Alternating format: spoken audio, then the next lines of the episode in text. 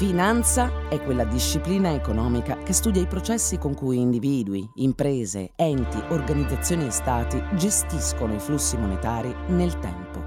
Il suo scopo è quello di allocare i flussi di denaro in usi alternativi al fine di massimizzare la propria soddisfazione. Eh sì, Ilaria, però se la metti così me li spaventi. Dici? Eh sì, eh, la finanza personale non è altro che l'utilizzo quotidiano dei nostri soldi. Vabbè Alessandro, se lo dici tu. E, e allora noi mh, parleremo proprio di questo, partendo dall'educazione dei più giovani e ripercorrendo tutte le tappe fondamentali della nostra vita, analizzando insieme quali sono le scelte migliori e le strategie più utili per garantirci un presente e un futuro sereno in termini economici. Così va meglio. Mm. Questa è La Finanza in Famiglia, una produzione Voice realizzata in collaborazione con Abbera, l'educazione finanziaria passo dopo passo, amichevole, come non te l'ha mai spiegata nessuno. No, grazie, non vengo stasera, sto risparmiando per mandarlo all'università. Lo diceva sempre una mia amica quando si decideva di andare a fare un aperitivo. Il futuro rampollo di famiglia all'epoca aveva giusti giusti tre anni e noi a ridere che la battuta per noi altre sprovviste di prole era divertente e per niente valutata con serietà. Poi siamo cresciute, tutte, e le cose le abbiamo iniziate a leggere in maniera diversa. In Italia la questione del figlio all'università è trattata in maniera sempre molto folcloristica. Penso agli scatoli che mandava Mamma Ro Rosa, per dirla in perfetto dialetto bitontino, a suo figlio Giuseppe, detto Pino, studente fuori corso da non mi ricordo nemmeno più quanto, mandato un pelo più a nord rispetto alla Puglia, in terra d'Abruzzo, a studiare architettura. Arrivava ogni genere di ben di Dio dall'olio al sottolio, gatto di patate, focacce ghiottissime, shampoo specifico per la cute delicata, necessario per l'igiene della casa, della persona e vari altri prodotti di conforto che variavano di pacco in pacco. Questo cos'è? Rognoni alla Bourguignon. Ah. I coinquilini di Pino, che venivano dal nord, trovavano la faccenda veramente retro vintage da ogni punto di vista. Ma ben oltre la questione del core de mamma, quegli scatoloni consegnavano non solo un messaggio di amore, ma anche di cura e soprattutto di risparmio. Che mamma Rosa era sicuramente più brava di suo figlio Pino a fare economia in materia di spesa e gestione della vita quotidiana e non ne faceva pochi di sacrifici per mantenerlo all'università. Gli italiani sono così, sentimentali, un po' perché sono bravi ad amare e un po' perché non sono secondi a nessuno del far di necessità virtù. Mamma Rosa riusciva in un colpo solo a fare due cose, avere cura di suo figlio a distanza e risparmiare qualche soldino per la manutenzione dello stesso, che i prezzi, giù, si sa, sono più bassi. Cominciamo dalle basi. Mandare un figlio all'università e mantenere un figlio all'università quando è fuori sede sono due argomenti economicamente molto diversi. E parliamo di cifre importanti, non di spicci. Le variabili, oltre a quelle specifiche che riguardano le tasse previste dall'Ateneo scelto, risultano essere infinite, per esempio anche riguardo al tipo di materia scelta. Per non ho ancora capito quale ragione, le materie scientifiche costano di più di quelle umanistiche. Dati alla mano. Uno studente della facoltà di matematica, ad esempio, paga mediamente tra il 4 e l'8% in più rispetto a un collega di lettere e filosofia, a seconda della fascia di reddito di appartenenza. Nella classifica, badate bene, mondiale, l'Italia figura piuttosto in alto alla voce costo università. E io pago! Ma per restare in Europa, ad esempio in Danimarca o Norvegia, Grecia o Finlandia, non si prevedono tasse universitarie per i cittadini europei. In altri stati, tipo Germania e Francia, esistono pagamenti simbolici che si aggirano e non superano i 240 dollari annui. Insomma, di per sé, in Italia, studiare è un costo che aumenta esponenzialmente nel momento in cui si decide per una soluzione da fuori sede. Sono circa 400.000 gli iscritti fuori sede presso le università italiane. Secondo i dati, uno studente di seconda fascia spende circa 7.900 euro annui per una stanza doppia, 9.400 nel caso di una singola, badate bene, incluse le utenze. Lasciamo perdere il primo costo, qualora la facoltà abbia un test di ammissione, e andiamo direttamente ad un'idea di cifre da sommare. Cominciamo dai libri. Nel primo anno accademico arrivano a costare 420 euro presso una facoltà umanistica, 750 per quella scientifica, ben 860 nel caso specifico di medicina e chirurgia. Naturalmente servirà un alloggio. Affittare una stanza si arrivano a spendere 500 euro mese in una grande città come Roma o Milano. La differenza tra nord e sud è di un buon 40%. A queste spese è necessario aggiungere quelle relative alle attività sociali, alimentazione, trasporti. Diventano discriminatorie in questo discorso e quindi da calcolare persino le spese dei viaggi per rientrare a casa durante le feste o le vacanze. Rimangono i master fuori che sono opzionali, certo, ma si sa, sono di grande aiuto nell'ottica della ricerca futura del lavoro. E queste spese vanno moltiplicate per ogni singolo figlio, se non fai parte di quel 46% di famiglie che ha scelto di fermarsi al primo. Insomma, un bollettino di guerra a cui qualsiasi genitore deve essere preparato. Quante soluzioni esistono in tal senso e come orientarsi per tempo per garantire un futuro il più possibile benevolo alla prole? Ecco, lo chiediamo ad Alessandro Fatichi. Ciao Ilaria. Allora abbiamo bisogno di te questa volta come genitori già preoccupati dell'idea di dover mandare i figli all'università. È un bel costo studiare in Italia, come ci si organizza? Argomento piuttosto spinoso perché si rientra sempre nel concetto della pianificazione e dell'educazione finanziaria. Il non affrontare e non programmare per tempo comporta in primis degli sborsi paurosi tutti insieme, ma soprattutto può comportare anche sborsi che non siamo in grado di sostenere quando c'è la necessità di mandare un figlio all'università o un master piuttosto che una vacanza studio all'estero. L'argomento relativo all'università è doloroso perché le cifre, come hai spiegato precedentemente, sono particolarmente importanti. Quindi iniziare fin da quando sono piccoli una forma di accantonamento, accantonamento se lo vogliamo definire come una specie di salvadanaio, oppure anche delle polizze legate al piano di studi del figlio che permettono di avere anche un beneficio in base a quelli che potranno essere i risultati scolastici del figlio. Quindi mi stai dicendo che esistono, per esempio, questa è una cosa che io non so e presumo magari non, non sia proprio saputa da tutti, ma mi stai dicendo che esistono possibilità di scelte finanziarie da parte dei genitori che eh, collegano quindi questo risparmio, diciamo, di economia di, di, di soldi addirittura collegato a un merito?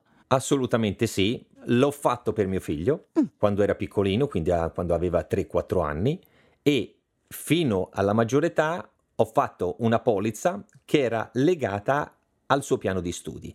Quindi annualmente uno versa una cifra su questa polizza, alla fine del periodo scolastico, con le medie superiori, il ragazzo può decidere, perché a quel punto lì è maggiorenne, se prenderla come bonus, definiamolo tutto insieme, quindi riscattare totalmente quella che è la polizza, avere anche un bonus rispetto a quello che è stato il risultato scolastico, oppure può decidere se questa cifra accantonata, invece di prenderla tutta insieme, può essere presa proprio come borsa di studio per quanto riguarda l'università. E quindi praticamente in questo modo la polizza serve per pagarsi le sue spese universitarie piuttosto che un eventuale alloggio se fa l'università fuori sede.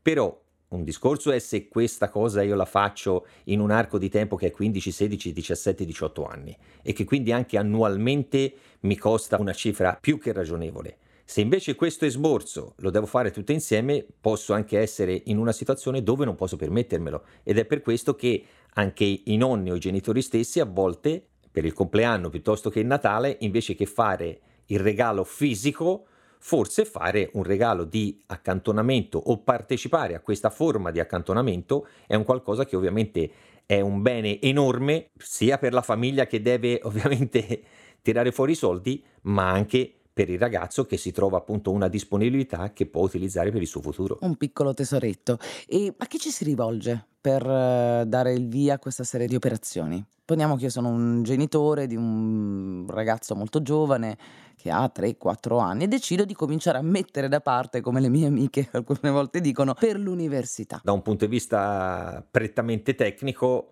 e in base poi a quella che può essere la, la, tipologia del prodotto, può essere fatta sia presso le istituzioni finanziarie piuttosto che alle poste o presso le compagnie di assicurazione che hanno prodotti specifici per questa esigenza. E quali spese affronterò? Cioè, poi concretamente questo investimento lo decido io come diciamo taglia oppure esiste proprio un tariffario di riferimento? I prodotti sono diversi, quindi può essere da un semplice piano d'accumulo dove decido io la cifra che mensilmente o trimestralmente o annualmente decido di accantonare e poi quello che sarà l'importo maturato deciderò come utilizzarlo e in che forma darlo a mio figlio in quel caso Oppure ci sono prodotti più specifici legati proprio al piano di studi e che quindi comporta un importo fisso annuale già stabilito in partenza, rivalutato secondo l'indice Istat e quindi tutti gli anni quell'importo lì sarà leggermente più alto proprio perché mantenga il potere di acquisto e soprattutto il potere di vita e alla fine questa cifra accantonata, come ho detto prima, potrà essere riscattata totalmente o utilizzata come borsa di studio.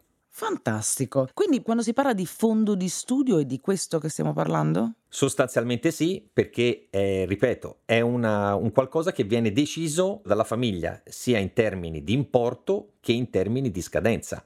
E l'obbligatorietà nel mantenere questo impegno è fondamentale per arrivare al punto di ottenere il risultato futuro e soprattutto il risultato certo. Abbiamo ipotizzato che io sia un genitore lungimirante che quindi mi sia organizzata con, mm, chiamiamolo fondo studio, appunto, e che quindi abbia accantonato con regolarità. Poniamo l'ipotesi che io invece non l'abbia fatto perché soltanto adesso sto ascoltando questo podcast e sono già in ritardo. Come si procede? Se appunto la disponibilità immediata non c'è oppure comporta un sacrificio troppo elevato, dobbiamo ricorrere a quello che è un finanziamento per quanto riguarda il piano di studi. È un finanziamento che può prendere anche il ragazzo maggiorenne per finanziarsi quella che è l'università, appunto il piano di studio e quant'altro, soprattutto se va in università particolari di pregio e che hanno anche un esborso economico importante, allora a quel punto lì viene fatto un finanziamento per poter compensare quella che è la spesa dell'università. Quindi l'alternativa, se non ho fatto un accantonamento di un certo tipo, che sulla carta è meno dispendioso, però non è detto che tutte le persone eh, possano farlo, quindi se mi trovo di fronte alle esigenze dove comunque le capacità di mio figlio sono tali che è giusto investire sul futuro dei figli, allora devo andare verso la strada del finanziamento, che è quella che mi permette di poter compensare l'esigenza che ho in quel momento lì e che è anche la strada migliore da adottare. E quindi parliamo di due tipi diversi di prestito, uno per i genitori eventualmente laddove vogliono appunto andare a prendere un finanziamento, oppure di un prestito studente che vede direttamente lo studente impegnato in prima linea con un prestito. Vede lui come titolare del prestito, giusto? Assolutamente sì, poi va valutato quello che è il concetto della garanzia e che in questi casi è ovvio che il genitore subentra, fra virgolette, come garante dell'operazione, perché in quel momento lì, anche se il figlio potrà iniziare un'università particolarmente prestigiosa e che il suo futuro sarà sicuramente già delineato, ma nella parte dell'erogazione del prestito dovrà avere comunque un aiuto dalla famiglia che in questo caso è un aiuto sotto forma di garanzia che viene rilasciata dai genitori per poter ottenere il prestito da parte del figlio, oppure nel caso che il genitore stesso che fa il finanziamento per il figlio e che serve appunto per poter dargli la possibilità di poter fare un'università di pregio e quindi per delineare quello che è il suo futuro. Lo chiedo un po' anche per mia curiosità. Esistono delle agevolazioni particolari laddove uno si trova di fronte a una richiesta di prestito o barra finanziamento, magari laddove il titolare è proprio lo studente? Assolutamente sì, soprattutto nel caso in cui il prestito viene chiesto dal giovane. E sono strumenti che molte persone forse non conoscono e che è giusto che debbano conoscere e che ci sono e che ci sono poi anche le realtà e le strutture che sono delineate e soprattutto che ti permettono di poter fare questo intestando il prestito direttamente al figlio o che abbia la finalità per il figlio e questo è anche giusto poterlo sfruttare perché cose di questo tipo, se guardiamo un po' indietro nel tempo, 30, 40, 50 anni fa non erano preventivate, cosa che invece nei paesi anglosassoni esistono già da tantissimo tempo. Quindi anche per cultura diciamo che noi italiani da questo punto di vista siamo rimasti indietro perché noi facciamo un sacco di sacrifici per mandarli all'università e non ci rendiamo conto che esistono delle strategie diciamo economiche anche in questo caso che una volta che non le conosce magari potrebbe gestirle anche senza, come dire, non dico riducendo i sacrifici, ma almeno mettendosi un po' più comodo nella gestione. E qui si ritorna sempre al concetto della pianificazione dell'educazione finanziaria, perché gli strumenti ci sono, l'importante è utilizzarli per la finalità che abbiamo bisogno. Questo a tuo parere qual è la strada? Allora, sempre partendo dal presupposto che stiamo recuperando una situazione per cui magari non, non parliamo della lungimiranza, quindi non parliamo del fatto che eh, ho accumulato denaro fin da quando li avevo piccolini e quindi eh, all'università non ho sorprese. Volendo dare un consiglio di strategia proprio economica a chi attualmente magari ha due, tre anni dal mandare i propri figli all'università e quindi comincia a porsi il problema, quale potrebbe essere la formula da andare a cercare, su cui incuriosirsi, magari su cui approfondire? Il finanziamento collegato a quello che è un piano di studi per i figli è la strategia migliore, soprattutto valutando quello che è poi comunque un aspetto di risparmio e di accantonamento di risparmio da parte del genitore stesso e che quindi una parte del proprio reddito debba essere indirizzato verso quello che è appunto il futuro del figlio. Però utilizzando questa tipologia di strumenti ti permette anche di poter aprire e poter accedere a un mondo che concettualmente qualcuno può spaventarsi o pensa che non ci sia la strada giusta per poterlo fare. L'importante è sapere che ci sono degli strumenti specifici che servono per ottenere determinati risultati e tra i quali c'è anche il prestito per i giovani o per i figli per quanto riguarda le spese universitarie e scolastiche. Comprese le vacanze studio? Assolutamente, perché anche quello è un altro aspetto. Di solito le vacanze studio le facciamo quando i figli ancora non sono maggiorenni, a quando sono minorenni e quindi questo aspetto qui è meno utilizzato sotto la forma di finanziamento. Però indipendentemente da questo, perché una vacanza studio comunque o più vacanze studio comunque hanno un costo importante, e per lo stesso motivo il genitore può accedere a finanziamenti che gli permettono di poter compensare quella che è l'esigenza del momento. Quindi se faccio anche una vacanza studio che inizia a luglio fino a agosto-settembre, io da ottobre a maggio posso mettermi nelle condizioni di accantonare oppure di finanziarmi quella che sarà la vacanza studio per mio figlio per il prossimo anno. Fantastico, quindi sacrificio sì che poi è una parola che insomma eh, ci fa sempre un po' sorridere perché in Italia viene utilizzata sempre anche come sinonimo di un grande amore nei confronti dei figli, però con un po' di cultura economica anche il sacrificio diventa più accettabile per tutti, ancora una volta, sia per i genitori che per i figli. Questo dura per praticamente tutta quanta la vita fino al... Posso farti una domanda? Certo. Qual è il giorno più bello della tua vita? il giorno più bello della mia vita è stato il giorno del mio matrimonio e della nascita di mio figlio. Ti senti pronto a parlarne nella prossima puntata? Assolutamente sì. Grazie Alessandro. Grazie a te Ilaria. Avete ascoltato La Finanza in Famiglia, una produzione voice realizzata in collaborazione con Avvera. Voci Ilaria Cappelluti e Alessandro Fatichi. Testi Ilaria Cappelluti. Sound design Lorenzo Danesin.